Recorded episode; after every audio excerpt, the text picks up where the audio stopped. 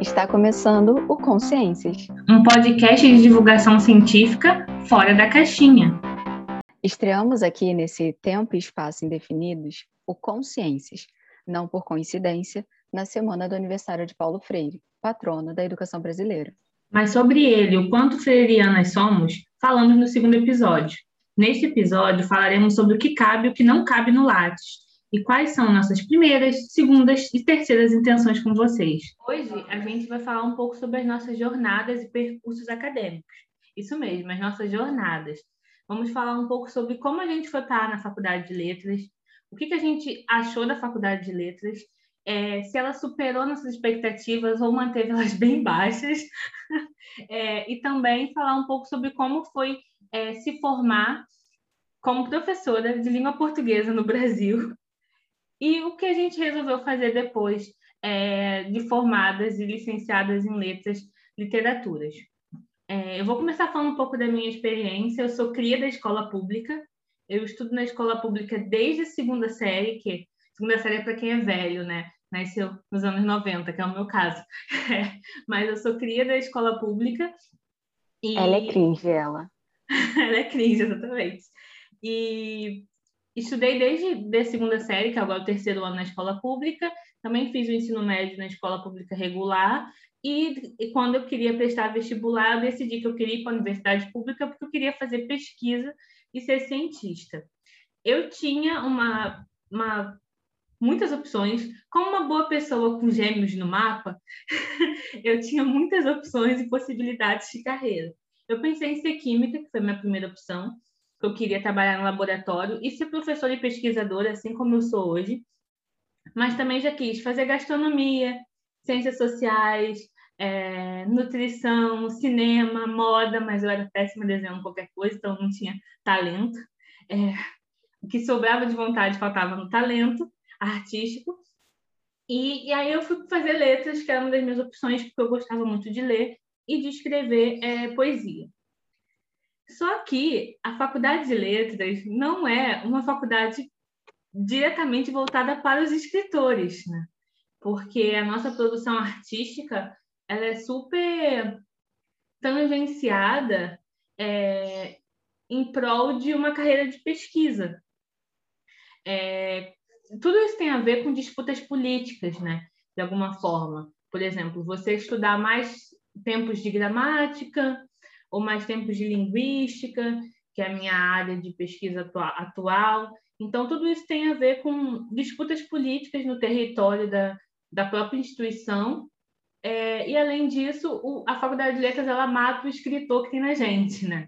Porque, de alguma forma, quando a gente é, começa a ter que escrever gêneros textuais próprios do mundo acadêmico, dentro desses gêneros textuais não cabe a nossa poesia, ou a nossa crônica que a gente posta no Facebook, ou a resenha de um livro ou de um filme que a gente gostou muito, até uma resenha que a gente fizer de um livro é, que foi lido para o ambiente acadêmico, ela tem um formato diferente de uma resenha que a gente colocaria no nosso blog, por exemplo. É, então, a minha formação é muito atravessada por isso, assim. A escritora que tinha em mim, ela foi morrendo ao longo da faculdade, é, e dando espaço para pesquisadora em linguística, que fez iniciação científica três anos, sem bolsa, porque não tem bolsa para contemplar todo mundo.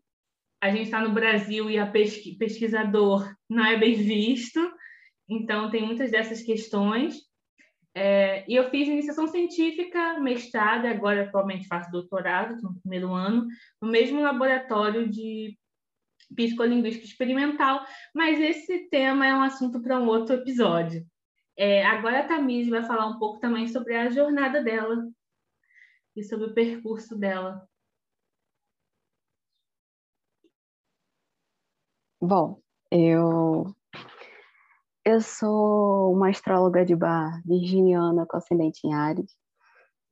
E isso acho que diz sobre minha formação, que parece às vezes decisões confusas de alguém que pensou que ia fazer direito, mas ao mesmo tempo tentando sempre planejar e dar o seu melhor, né?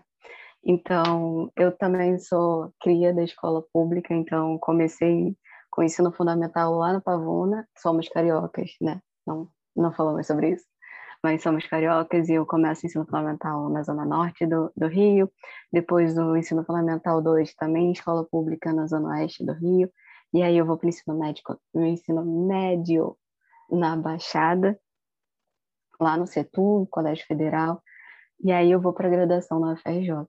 E eu saí do ensino médio achando que eu queria fazer direito, já em dúvida se eu ia fazer direito ou não. Cheguei a passar em sei lá qual chamada para rural, mas decidi que não, que eu ia fazer letras. E essa decisão veio por causa de uma professora. E aí eu percebi que, que eu falei: caramba, como assim eu não pensei em literatura? E aí ela me disse, eu falei, eu não consigo viajar igual você viaja. E o viajar era a interpretação que ela fazia dos textos, das imagens, do, nas aulas. E aí ela falou para mim, eu também não sabia, eu aprendi, e a faculdade é para isso, para você aprender, né? E aí foi quando eu descobri, decidi que eu ia fazer letras, entrei pela literatura, estou hoje na mestrado em linguística aplicada. E pesquisando ensino de língua e material didático. Enfim, acho que não não entro como a Grazi pensando na minha na minha relação com com a escrita ou com a poesia, né, como era o caso da Grazi, mas mas entro pensando no ensino. E aí todo esse processo foi foi também de me descobrir como professora e como eu era do, da área da educação. E muitos professores foram importantes no meio disso, até o momento, além, claro, da minha mãe como professora, que eu acompanhei desde sempre. E, enfim, a, a faculdade teve esse papel. Num primeiro momento, a Grazi disse que matou a, prof, a escritora dela, dentro dela. E eu acho que, de início, a faculdade matou a profissão, a, a profissão docente dentro de mim. E aí, aos poucos, eu fui resgatando e, e encontrando onde estava a educação, onde estava a docência. Graças a Deus, porque ainda tinham professores muito bons dentro da, da universidade pública. A Tamires falou que a gente é carioca, é, mas eu sou de Bafo Roxo. É, nascida no, no estado do Rio de Janeiro, Fluminense, né? Não, Fluminense e Flamengo deixando bem claro. é, e, e aí a gente vai falar um pouco sobre como uma, uma menina saindo de Campo Grande e uma outra saindo de Belfort Roxo se conheceram e se encontraram num curso na Ilha do Fundão, dentro daquele micromundo que a gente tem, que é, é a UFRJ ali, no fundão, como que a gente se esbarrou numa disciplina e isso virou uma amizade que deu nesse podcast também, um, um projeto compartilhado. Assim que eu entrei na faculdade, eu entrei no noturno. Meu, minha turma de origem era o noturno, a turma do noturno. E aí a gente passa por alguns processos com o noturno, como é, o curso não é, não recebe atenção e que o diurno recebe. Então a gente tem uma oferta bem menor de, de de possibilidades. Assim. No diurno você tem várias opções de professores, de turmas daquela disciplina, e no noturno você fica re muito restrito. Você não tem tantas opções. Então, às vezes você sabe que um professor é de uma linha teórica que você é, você gosta mais, e aí você no diurno pode escolher qual professor você quer fazer, e no noturno não, você fica um pouco mais limitado. Meu primeiro semestre foi no noturno, eu fiz as cinco disciplinas, também tem isso, é um curso que acaba sendo mais longo, porque você tem uma carga horária semanal menor, né? E, enfim, no segundo semestre eu decidi que eu que já que eu não trabalhava na, é, então eu tinha um, um tempo no, durante o dia disponível para isso, eu comecei a fazer mais disciplinas no diurno. E também porque foi o que a Grazi falou, sou de Campo Grande, zona oeste do Rio de Janeiro, e o deslocamento noturno era mais perigoso e mais tenso. Então, eu fui fazer disciplinas no diurno, e uma dessas disciplinas era linguística, linguística 2, é, linguística 2. E aí eu ficava, eu sempre sentei atrás e ficava quieta, tímida no meu canto, fechada no meu mundinho. E aí eu não conhecia ninguém, ninguém. Meu primeiro semestre inteiro foi no noturno. Trote, eu não, não, não participei de trote com a galera do diurno. Eu participei só de noite, então não conhecia ninguém naquele prédio durante o dia. E então foi quando eu conheci a Grazi. E também lá no fundo da sala tinha um amigo do noturno que pegou a mesma disciplina. E aí, por acaso, eu falei, ai meu Deus, você está aqui. Mas não era uma pessoa que frequentava muitas aulas, sabe? Então, nem sempre ele estava ali. Então, eu tinha que começar a fazer novas amizades e conhecer a galera. E foi quando a Grazi chegou. E aí, a gente se conheceu fazendo comentários sobre a aula, reclamando talvez do professor. Talvez tenha sido reclamando do professor. E foi assim que a gente se conheceu, começou a trocar ideia. E aos poucos a gente ia se esbarrando cada vez mais. E aí uma amiga muito próxima minha do noturno pegou uma matéria no diurno com com a Grazi, mais um grupo, formou um grupão ali muito legal. E, e eu fui entrando devagarinho no meio delas. E aí nós formamos um quarteto, quinteto, às vezes sexteto, muito interessante e variado. É, e ainda tem, eu estava pensando agora, né? Naquela época eu ainda estava em dúvida se eu ia tentar a transferência pro, do CT para Química, né? Transferência interna, ou se eu ia ficar na Letras. É, eu já conheci algumas pessoas e tal, é, tinha alguns amigos, mas aquela mas eu fazia horários tipo, muito é, diferentes às vezes. E, e, tem uma questão que eu acho também quando a gente mora longe, a gente tem que fazer o nosso bilhete único valer a pena. então, você faz quatro matérias num dia para a sua passagem valer, sabe?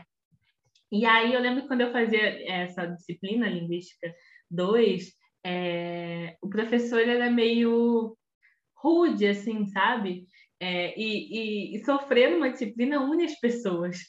Então, acho que a gente foi meio que se unindo justamente por isso. A disciplina não era fácil, é, a gente ouviu umas coisas que não eram agradáveis, porque a disciplina não era fácil, o rendimento de todo mundo não era muito bom. E, e aí a gente foi, é, as duas sentadas lá no final da sala, falando, ah, eu não aguento mais essa aula, eu tô com sono, eu tô com fome, hum, será que é o que hoje no bandejão? Aquelas trocas, né? Que só universitário sabe como é. E, e depois a gente foi fazendo várias matérias juntas, até o momento que a gente sempre fazia matéria de, de literatura brasileira juntas, né? É, acabou se formando também na mesma época. E outros, outros percursos que a gente foi se esbarrando, que a gente vai falar um pouco mais pela frente, tipo a especialização, que a gente tentou concurso juntas e tal.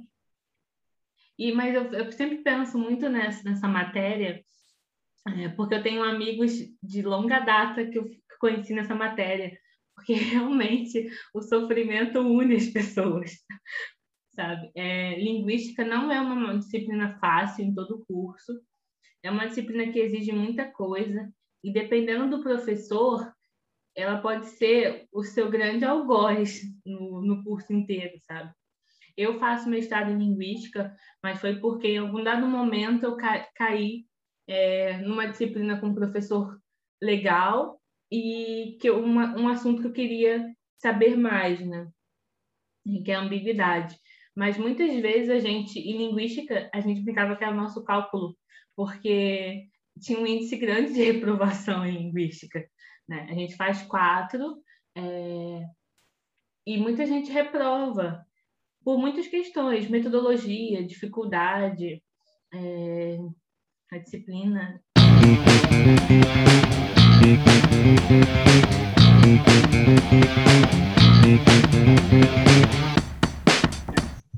Perrengue acadêmico. Aqui, a gente solta o verbo e relembra situações que só quem já gastou as quatro passagens do bilhete único sem perceber e ainda não tinha voltado para casa, sabe. Para quem já pegou o último ônibus que saía do campus em dia de festa. Para quem não conseguiu pegar o último ônibus que saía do campus para quem já brigou com o professor Chaminé. E para quem vomitou na entrega do primeiro trabalho da pós-graduação.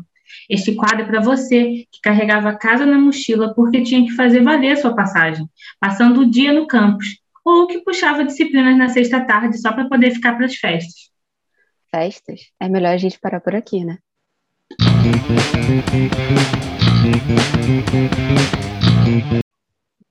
O perrengue de hoje é de quando eu, uma pessoa que não é muito boa com localização, passei a informação errada para a Grazi. E a Grazi também não estava muito boa em localização. E nós íamos fazer a prova para o processo seletivo para especialização e para especialização em estudos linguísticos e literários lá do IFRJ Campos Nilópolis. E a Grazi quase, mas quase se atrasou por causa dessa informação e desse, dessas duas pessoas perdidas. Pela primeira vez eu entendi o que as pessoas passam no Enem porque eu tive que correr para não fecharem o portão para mim. É, primeiro que eu não sou uma pessoa da cidade grande. eu moro no interior. Então, é, para mim tem que ter um ponto de referência muito nítido que eu consiga ver no final da, da rua é, e seja fácil de localizar. Então, quando eu fui fazer a prova que era em São Cristóvão, os meus amigos que moram em São Cristóvão dizem que ali não é São Cristóvão, que é Maracanã, mas eu vou chamar de São Cristóvão porque o nome da estação de metrô é São Cristóvão. é, eu fui e tinha o, o, o, caminho na minha cabeça, só que por algum motivo eu é, entrei na rua errada. Na verdade, eu acho que o problema foi porque a, a saída do metrô que eu tinha que usar estava fechada e tive que sair pela outra. Então, a outra deixava muito longe do instituto, porque a saída do metrô que eu tinha que sair, que eu tinha visto no, no mapa, era de frente para o instituto. Só que eu tive que sair do outro lado. Aqui é perto do Cefet. Para quem conhece um pouco do Rio de Janeiro, vai se localizar. E aí é... eu não conseguia encontrar o IFRJ. é eu passei é um bom Janeiro. tempo para quem é do Rio de Janeiro escutar e pensar como elas conseguiram se perder ali. E eu passei um bom tempo andando, dando a volta ali na uva, é, no Cefet, sem achar o IFJ, mas consegui achar graças a um moço que era ambulante e que falou assim: você pode ir por essa rua aqui, porque você vai chegar em menos tempo do que você for para a rua principal. Só cuidado que é deserta. Esse tipo de coisa é uma coisa que todas as mulheres sofrem quando escutam cuidado que aquela rua é deserta. Então eu tinha duas opções: ir pelo caminho mais longo e não conseguir chegar, ou ir pela rua deserta e chegar. E aí eu falei, cara e coragem, qualquer coisa a gente aplica um golpe de karatê, aprendi de Karate Kid com Daniel San e vai embora. Então, é... e aí eu fui. Só que aí eu tinha que pegar alguns documentos que a Tamires imprimiu para mim. E, e aí a mãe da Tamires é, ficou me esperando na porta, no portão do IFRJ. E aí a Tamires deu a descrição, perguntou que roupa eu estava, eu expliquei. E falou, uma menina alta, ruiva, com cabelo é, médio, assim, meio Chanel. E aí e é, só que aí eu passei pela mãe da Tamires na porta e não consegui achar ela. E aí, quando a Tamires falou assim, mas a minha mãe tá com seus papéis, eu falei, onde é que está a sua mãe? e aí, a gente, a gente, depois de um tempo, a gente conseguiu se, se encontrar todo mundo, eu, Tamires, a mãe da Tamires, os papéis. Mas é, foi uma, uma loucura de qual é a sala, qual corredor que eu pego, onde é o banheiro, precisa do banheiro, precisa encher minha garrafinha. Coisas que só é, aqueles dias que a gente fala, gente, por que eu tô passando por isso, por isso, mas hoje a gente dá risada e muita risada. Não, e minha mãe na porta do, do instituto fazendo os dois braços abertos, fazendo sinal, tipo, oi, eu estou aqui, olha para mim, cadê você? Eu acho que no momento que eu passei, ela não estava com o braço levantado, sinalizando. E aí, por isso que eu passei. Eu também não conheci ela pessoalmente.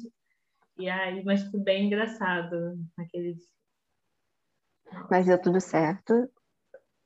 Entregamos todos os documentos. Passamos as duas, mas só eu acabei cursando a, a, a especialização, que a Grazi foi para mestrado.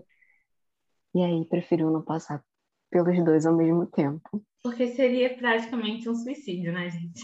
A sabe que a vida acadêmica já é muito difícil com uma coisa só. E aí também para não fazer os dois de forma meio meia boca, e se dedicar integralmente, eu fui fazer só o mestrado, mas fazer especialização ainda está nos meus planos.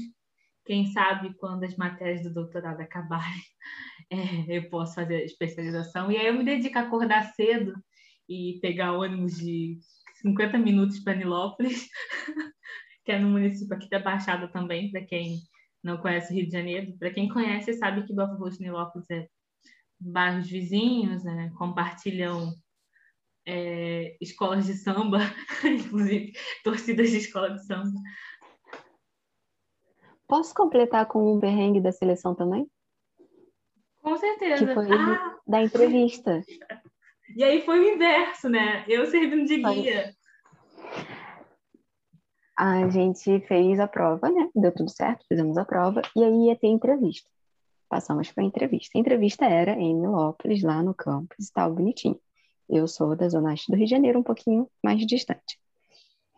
E aí, eu peguei um ônibus que ele vai pelo caminho mais longo possível. Que, para quem conhece, eu peguei o Ponte Coberto. E aí, eu sou virginiana, já avisei logo de início. Eu me organizo, eu me planejo, eu conto tempo, eu, eu joguei ali no Google, pesquisei quanto tempo estava, não sei o que e tal. Saí com antecedência, não saí atrasada. Mas é, a minha antecedência não previa o, o tempo. É um tempo próprio do pão de coberta, sabe? Ele tem o tempo dele. E aí, deu a hora da entrevista, era tipo uma hora a entrevista. Deu uma hora, eu estava, sei lá, ainda saindo de Cabo Sul. Ainda estava longe. Não estava perto. E aí eu comecei a mandar mensagem para Grazi. Grazi, eu não sei direito onde eu tô, o que que eu faço, como é que eu vou fazer. E aí a Grazi conseguiu o número de telefone, conseguiu falar com uma professora de lá. Aí essa professora conseguiu um número de uma área lá de dentro do IF. Eu liguei para lá, falei com o moço, moço, eu tenho que fazer uma entrevista e eu tô atrasada. Eu não consigo falar com a banca, preciso pedir para eles me aguardarem. Preciso dar um jeito. O cara descobriu onde, eu falei para ele qual era a sala da entrevista, ele foi lá, falou com os professores passou o meu número para um dos professores. Um dos professores da banca me ligou e falou: Oi, Tamiris, tudo bem? Aqui é o fulano da banca. Onde que você tá? Aí eu perguntei ao motorista, moço, quanto tempo demora? Viu que eu chamo todo mundo de moço, né? Moço motorista, quanto tempo leva para chegar nesse lugar aqui? Ele falou: Ah, meia hora a gente tá lá. Eu falei: Olha, ele tá dizendo que leva mais meia hora. Aí ele falou: Não, tudo bem, nós vamos esperar mais, mais, um, mais tantos minutos, eu não lembro quanto tempo ele falou, até você chegar. E aí, certinho, assim, meia hora depois eu tava lá, cheguei suada, desesperada, sentei ali pra cara deles e eles, calma, pode beber uma água, relaxar.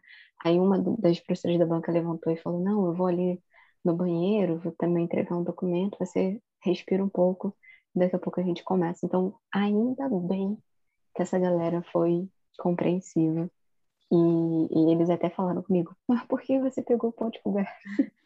Eu lembro de alguém falar assim, gente, ela caiu no, no conto do, do pão descoberto, alguma coisa do tipo. Porque eu acho que esse sonho teve histórico, né? De, de, de demorar, né? Nossa, bizarro. Não, ele dá a volta. Não, não, não sei Mas pelo menos você chegou em Nilópolis direitinho com a localização. Este foi o perrengue acadêmico um oferecimento Google Maps e Movit. Se você tem uma história de perrengue acadêmico e gostaria de compartilhar com a gente, você pode deixar nos comentários das nossas redes ou de forma anônima no formulário que está no, no, na bio do Instagram. Olha essa foto. Olha essa série. Olha esse perfil. Olha esse filme. Poema. Olha esse livro. Olha essa música. Olha esse podcast. Olha, Olha isso. isso. No Olha Isso de hoje, a gente quer indicar o podcast Não Inviabilize. Para você que tem espírito gospel girl e é a primeira a aparecer na varanda ao menor sinal de barulho na rua, esse podcast é para você, que edifica o mundo com essas fofocas. Além de você poder encontrar o podcast nas principais plataformas, você também pode participar do grupo do Telegram e comentar as histórias. Então, é praticamente um amiga, olha esse print. Olha, olha isso! isso! Este foi o nosso primeiro episódio. Esperamos que vocês tenham curtido. Se você curtiu, segue a gente em todas as suas redes sociais e compartilhe com os amigos, com o crush, até com seu orientador. Deixe seu comentário, suas críticas, mas lembre, eu sou virginiana com lua em câncer, o que significa que eu já criei todas as críticas possíveis na minha cabeça, e se você deixar uma crítica ofensiva, eu vou ficar triste. Um beijo, gente. Até a próxima. Beijos, até a próxima.